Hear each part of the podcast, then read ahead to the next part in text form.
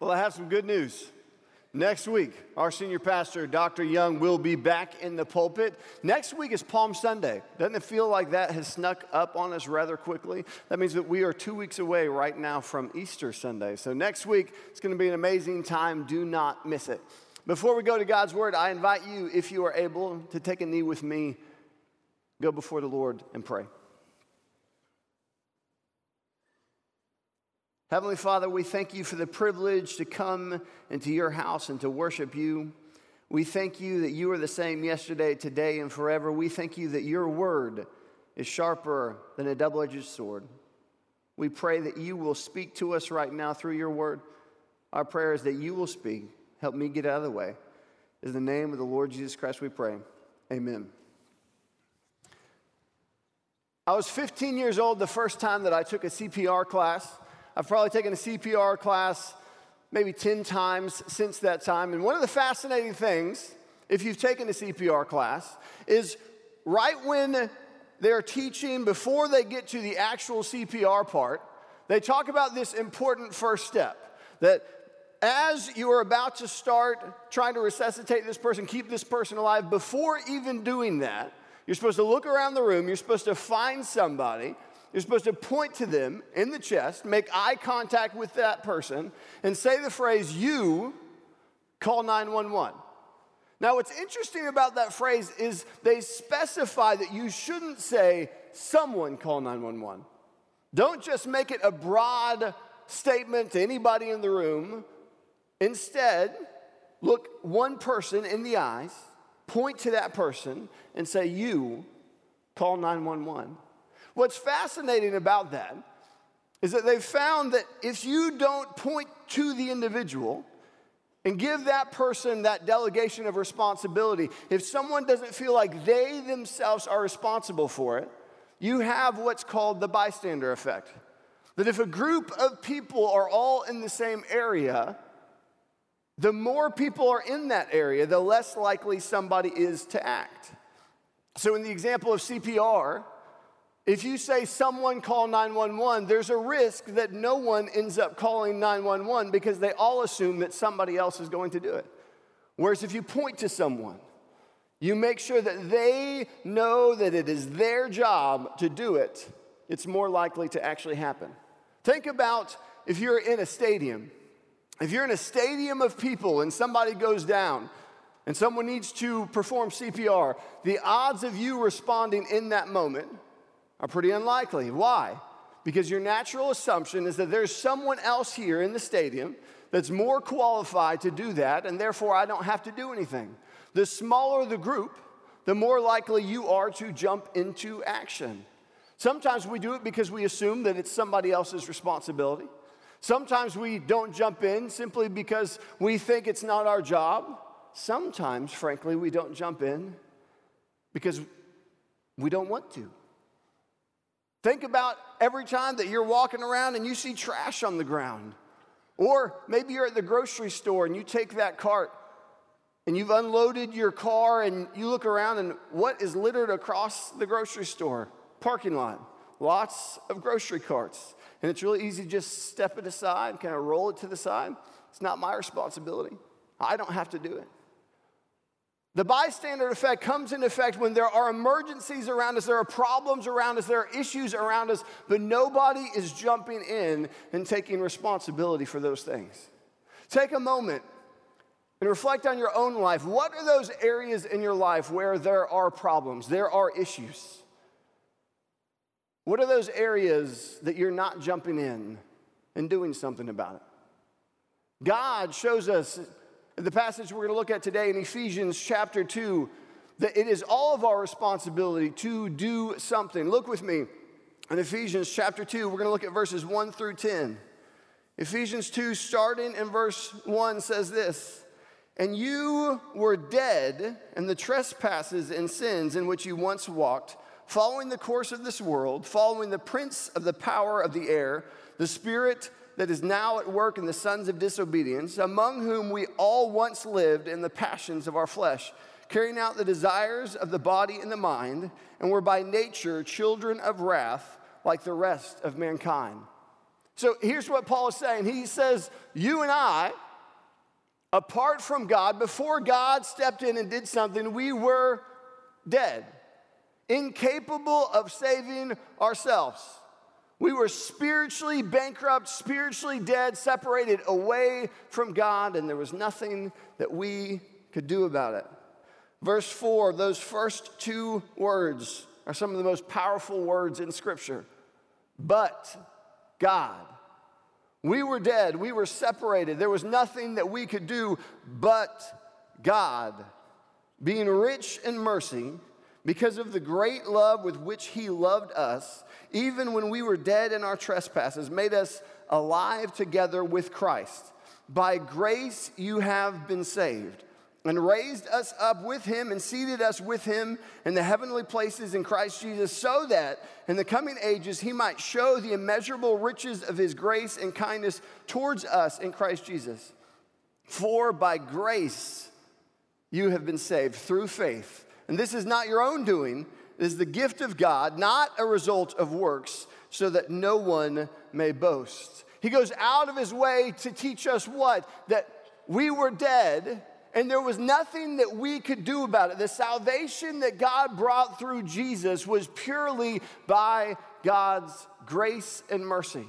There's an interesting little phrase that happens in the middle of verse 5 that probably in your version of scripture, whichever version it is, it's either in a paraphrase, there's parentheses around it, or there's quotations around it, or maybe just a dash before and a dash a- after it. It's called a periphrastic construction.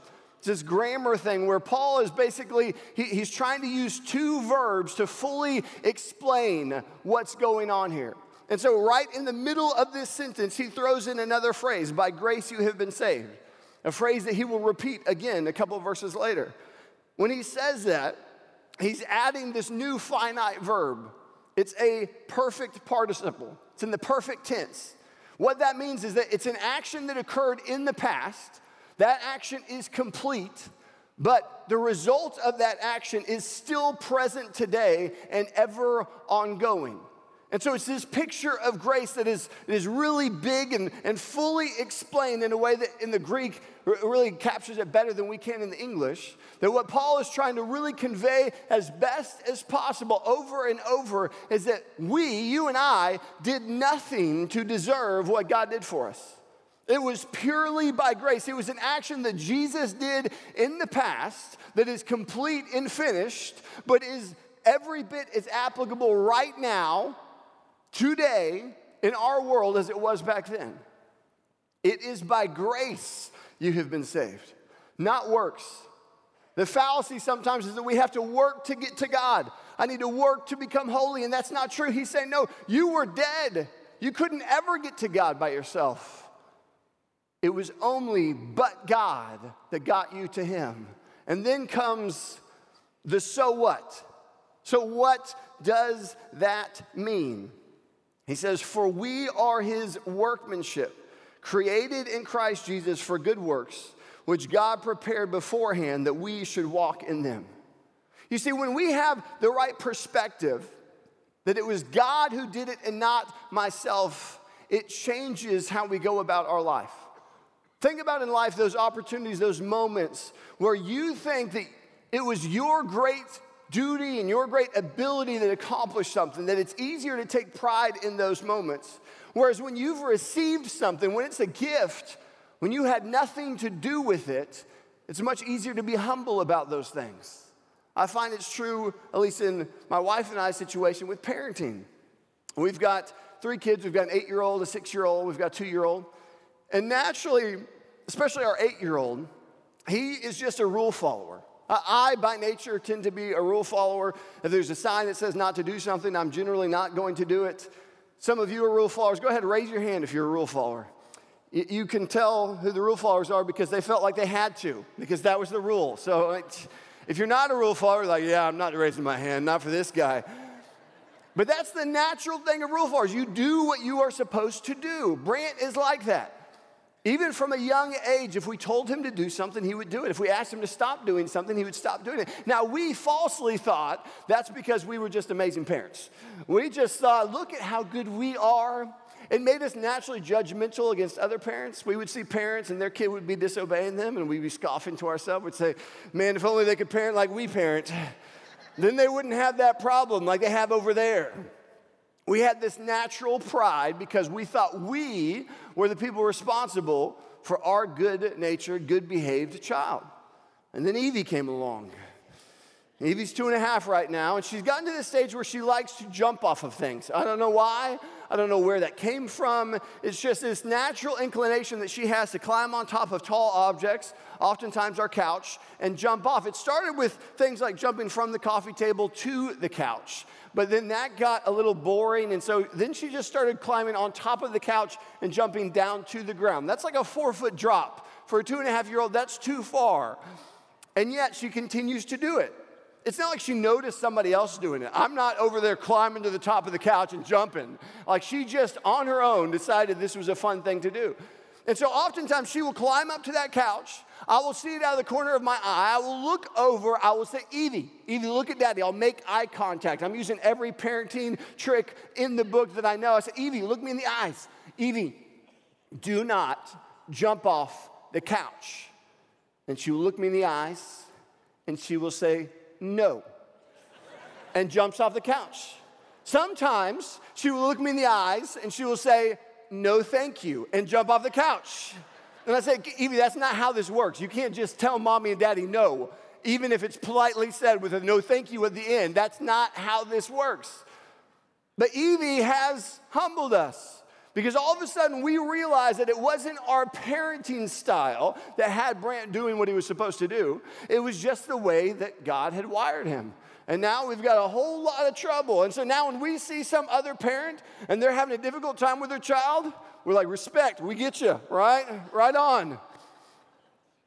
When we think we are responsible for our righteousness, when we think we are responsible for the good things in our life, it's natural and easy to carry an air of pride because of that.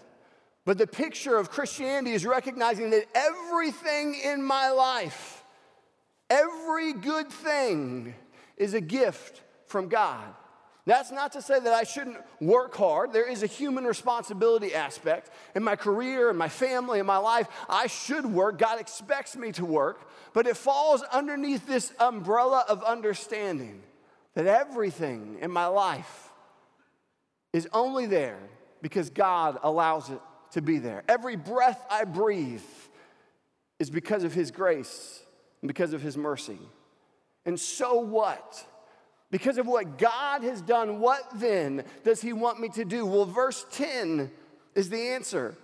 Verses 1 through 9 are the build up to this that we were dead, not by our own good works, but because of what God has done. We are alive in Christ. And then He says, For we are His workmanship. That word could also be translated as masterpiece. We're God's work of art. That God, because of what He did on the cross with Jesus, He created us to be His masterpiece to the world around, that they would take note of the beauty, not because of our good works, but the beauty that God has done in us. And then it says, created in Christ Jesus for good works. Sometimes we get it the opposite way. We think that we have to do good works to get to God, but it's the opposite that once God gets to us, once we become a new creation, the overflow of that is good works. What am I created for? It's a big question that people ask all the time. What's my purpose? What's my meaning? God gives us the answer right here in Ephesians 2 that you were created for good works, to be the masterpiece of God. And then it says something that's fascinating. It says, which God prepared beforehand that we should walk in them. Walk is to regulate one's life or behavior. It's this ongoing activity of who you are, your identity. But it says that God created it beforehand. You see, sometimes we feel like we just got tossed into the fray, that we just happen to live in this moment, in this time, in this place. But what Scripture is telling you is that you were created of all the times and all eternity that you could exist, God created you right now in this moment, for this time, for this place, That God gives you specific relationships. God gives you specific expectations on your life that He created you for. The science backs that up. Tony Robbins, a few years ago at a TED Talk, he stood up in front of a group of people and he said, The odds of you existing are one in 400 trillion. Now, that's pretty crazy. There was a PhD mathematician from Harvard sitting in the audience, and he said, No, no, no, no. He said, That's way too good of odds. And he went and he started calculating the actual odds of your existence. And so start with something simple like just the odds of your parents coming in contact with each other, all the people in the world, from all those people living in a region where they might interact with each other, the odds of mom and dad coming together and having a conversation are 1 in 20,000. The odds of that conversation leading to multiple conversations after that 1 in 20,000 is about 1 in 10. The odds of multiple conversations then leading to some type of a romantic date, another 1 in 10.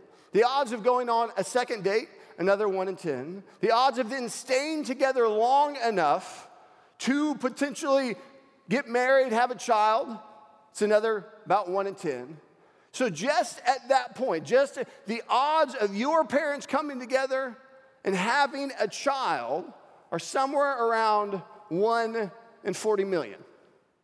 Now, that's just the odds of them having a child. Doesn't mean it's you, could be your sibling, could be somebody else. Once you factor in the biology, the chemistry involved there, it starts to get exponentially bigger and bigger and bigger. And so, this mathematician from Harvard, here's what he said the probability of you existing is 1 in 10 to the 2,685,000th power.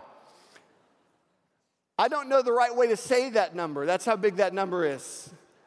He basically said the odds are zero. Mathematically, they would say that the odds of that number are impossible. Here's what he equates it to.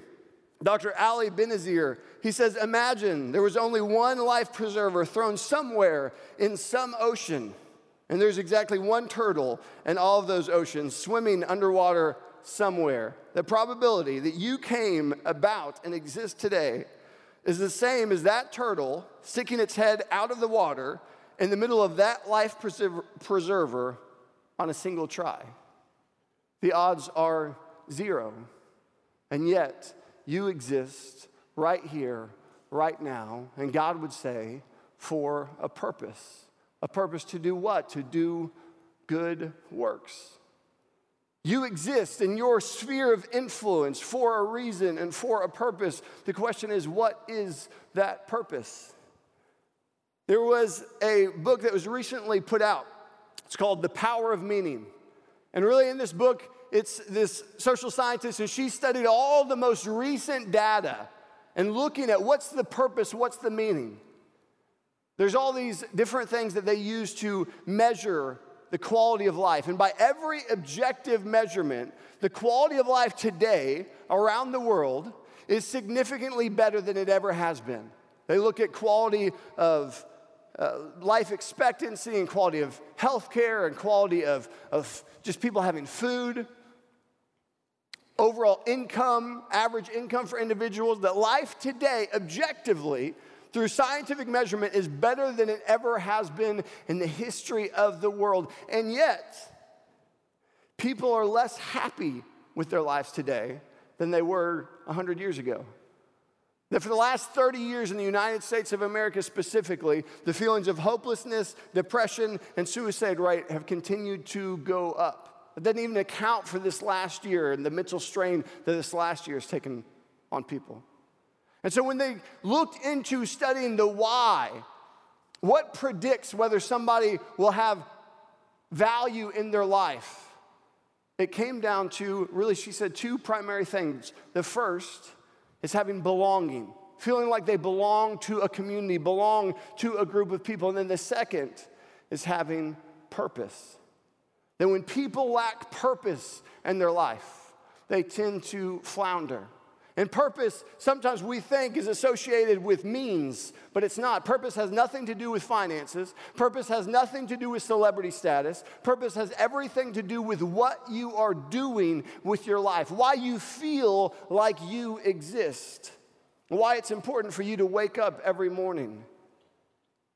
Jesus, when he comes, he brings with his teaching some revolutionary things that you and I just take for granted. We assume that they're teachings that had always existed, but in the first century, when Jesus stands up and he starts teaching some of these things, they are radically different than everybody had ever heard ever before. You hear a lot of people that they're not Christians and they'll say, Well, I, I don't really believe in God. I mean, I think he's around, but I, I just genuinely think that God is love that God just loves everyone and we should value everybody. What they don't realize is that is a very Christian teaching. That before Jesus, that mindset about God, that understanding of God did not exist. That the Greek and the Roman gods, they were brutal, they were selfish, they saw humans as playthings. And then Jesus brings with him this new teaching that God is this benevolent God full of grace and mercy that loves his creation and wants a relationship with his creation. That Jesus, time and time again, what he does is he values the individual. That in the first century, people's status, their value, their worth was largely based on their means, based on what they could give to other people. Jesus didn't value people based off of what they had. He didn't value them based off of how he could benefit from them. He valued them based off of them. That time and time again, the disciples would see Jesus talking to these characters that in their mind he shouldn't be associating with. He was hanging out with tax collectors, he was giving personal time to prostitutes. The, the Pharisees constantly looked at Jesus and they said, He hangs out with sinners. What is wrong with him? But it was because Jesus valued the individual. And then in the Sermon on the Mount, he's turning upside down a lot of the cultural norms about how we should go about living our lives, how we should value people, love your neighbor, love yourself as you love yourself. And then in Matthew chapter 5, verses 13 through 16, he tells us the purpose, the meaning of why we're here.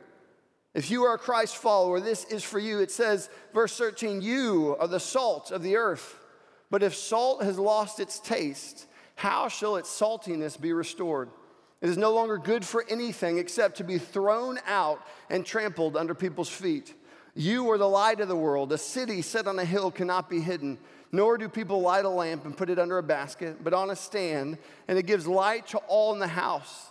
In the same way, let your light shine before others so that they may see your good works and give glory to your Father who's in heaven.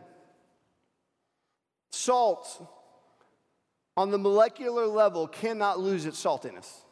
You can't take some salt and turn it into something else.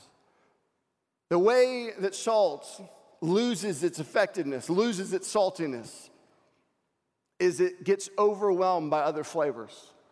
Think about if you're making some scrambled eggs in the morning you add just a pinch of salt, and that pinch of salt goes a long way in adding flavor to that dish. But the more flavors involved, the bigger the meal involved, the less that salt adds flavor.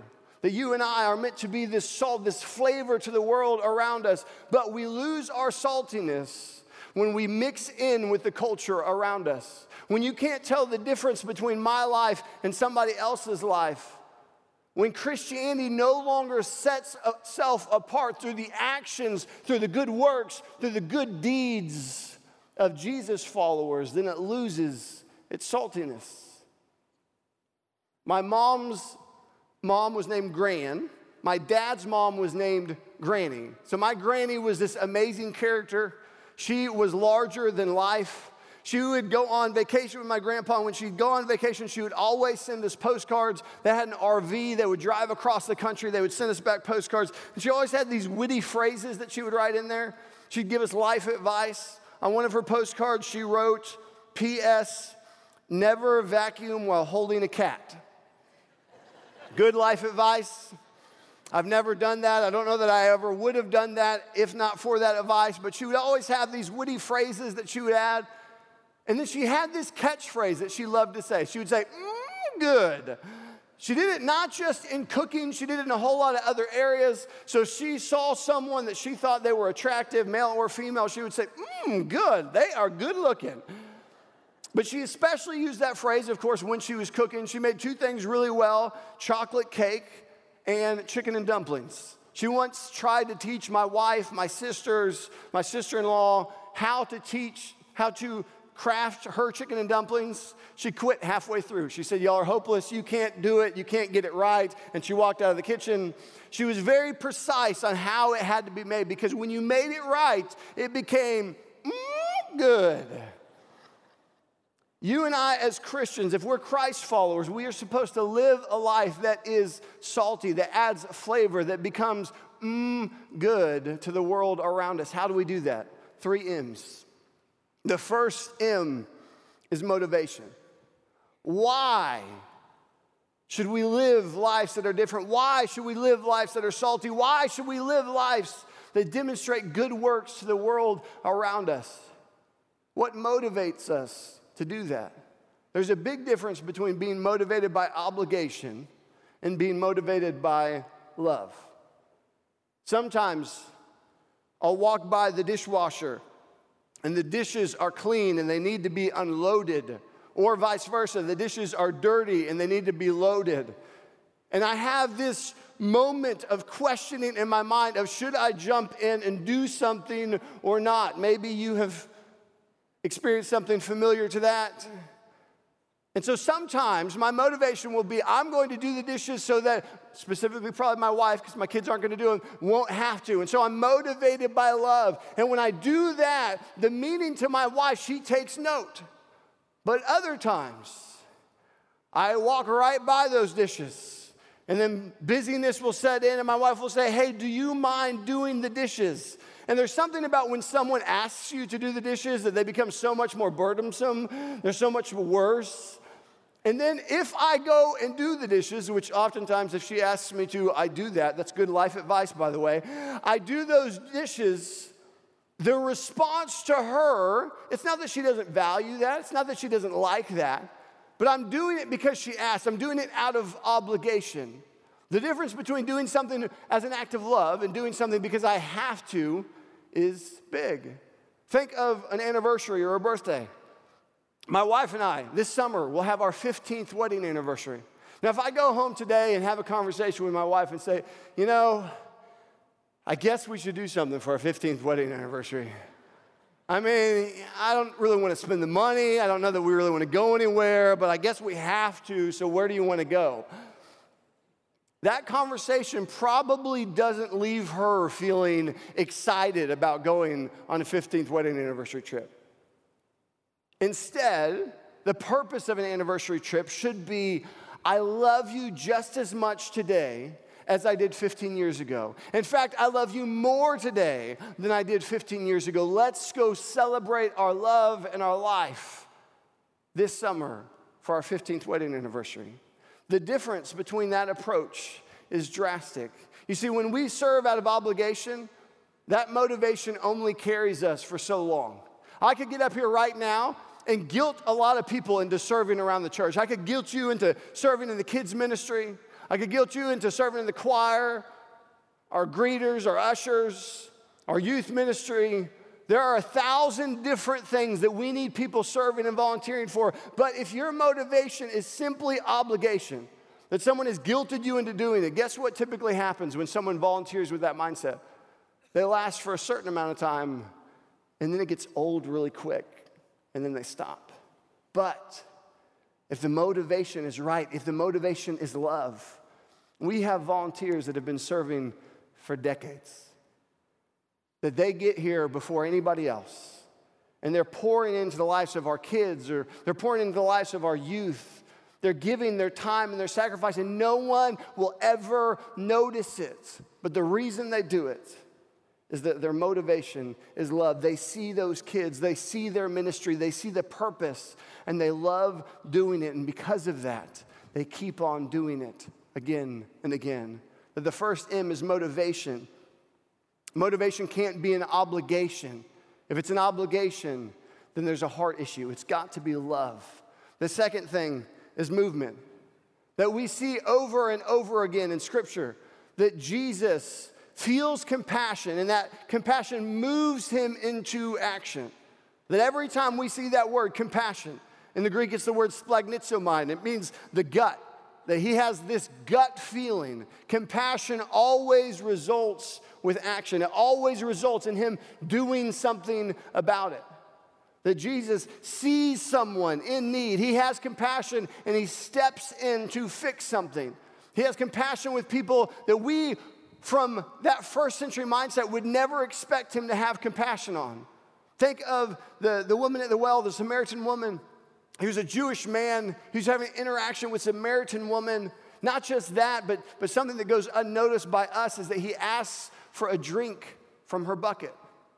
Now, clean and unclean was a very big thing in the first century. And racially, they, they wouldn't cross over and mix, and you definitely wouldn't drink water out of somebody else's mug. And yet, Jesus does. He asks for a drink. Why? Because he values her. And then he goes on because of the compassion that he has and He helps restore her to right standing, not just with her community, but also with God. That Jesus is moved to action. That if we want to be salt of the earth, that we have to first and foremost believe that what Scripture tells us is true that God created me for a purpose, not by accident, but placed me in this moment in time for a reason and a meaning that God has uniquely crafted me into this timeline and moment of history. God has uniquely given me friendships and relationships and a workplace and a neighborhood that He expects me to do the good works of the gospel, but not just have the bystander effect. I can't just assume it's somebody else's job. I can't just assume that somebody else will take care of it. That God is looking me in the eyes and pointing to my chest and saying, You call 911. You are the one responsible for this moment, for this place, for your life. That I should be serving the world around me. Jesus over and over and over again uses this word, serve, that we should love our neighbor as ourselves. And the result of that should be that we serve. You see, the disciples, they start bickering with one another about who's going to be the most important, who's going to be the right hand. And what does Jesus tell them? He says, You just don't get it. The first shall be last, and the last shall be first. Mark, in describing Jesus, says, Jesus did not come to be served by the world, but to serve the world. Jesus, over and over again, says, If you are going to be my followers, if you are going to live the life that I'm calling you to live, then you must serve other people.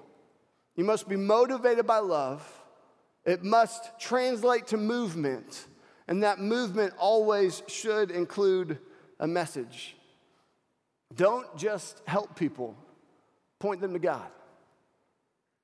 That Jesus, when he would help heal somebody, he would interact with a leper, someone that in the first century he shouldn't come close to. They were unclean just by associating with them. He would be considered unclean, but he would go value them anyway. He would heal that leper, but over and over again, he didn't just heal somebody. He also said, What? He said, Your sins are forgiven. Go and sin no more. He didn't just care about their physical value, he cared about their spiritual value. How many people do you know in your life that you have relationships with and you would say, I love that person, I value that person, but you know right now that they don't have a relationship with God. I know right now I can think of friends I have, I can think of family members I have that I know biblically that they are spiritually dead. And sometimes I don't want to approach that conversation because I don't want to step on their toes. And in the scheme of eternity, how silly is it for me to say that I love someone, yet know that they are spiritually dead and not do anything about it. If you saw someone dying in person that was a loved one, you would do everything you could to try and save that person. And yet, as a Christian, sometimes I see someone who's dying and I don't have the urgency to try and do anything. That the message has to be part of the movement, that I should serve the world, but serve in a way that points them towards Jesus. My life should be different because I recognize that I was dead and now I'm alive. And that changes everything. World War I, the United States didn't enter the war for the first few years. 1917 was when we jumped into, at that time it was just called the Great War. And there was two divisions, the 37th Division and the 91st Division, that were sent to Belgium. They went and they fought in the Spittal Woods in Belgium. They reported to the Belgian king. Belgium was overrun by foreign invaders. And so they had this huge, long, bloody battle in these woods. And in those woods, 1,200 American soldiers gave their life for Belgium. 1918, the war is over. That Belgian king recognized the sacrifice that these foreigners had made for his country, for his land. And so he contacts the United States of America and says, I want to build a memorial.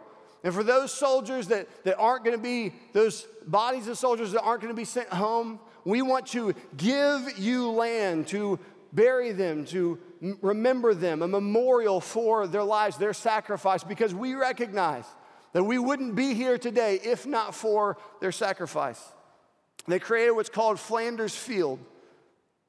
367 American men are buried there, 43 that were missing. This is it in 1923 when it was first built, and this is it today, still standing and in pristine condition.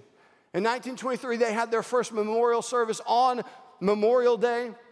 They had kids from Belgium go and learn the United States national anthem and sing it in English. They speak Flemish, but they, they sang it in English. That was in 1923, the very first Memorial Day celebration. They have done this celebration every Memorial Day for almost 100 years. Here are pictures of that same celebration recently happening, where kids in Belgium continue to learn in a language they don't speak the US national anthem. I would say that there are people in Belgium that do a better job of honoring Memorial Day, a US holiday, than there are people in the United States of America that do it.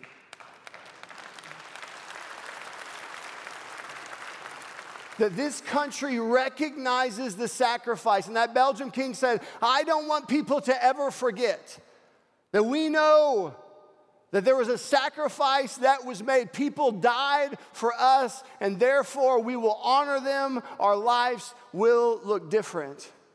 That what Paul is saying in Ephesians 2 is that we as Christians should recognize that we were dead and our declaration every day to the world should be I know that someone sacrificed his life for me, and I will never be the same. And so I will serve the, the world in loving kindness as salt and light to the earth because I was dead, and because of Jesus, I'm alive.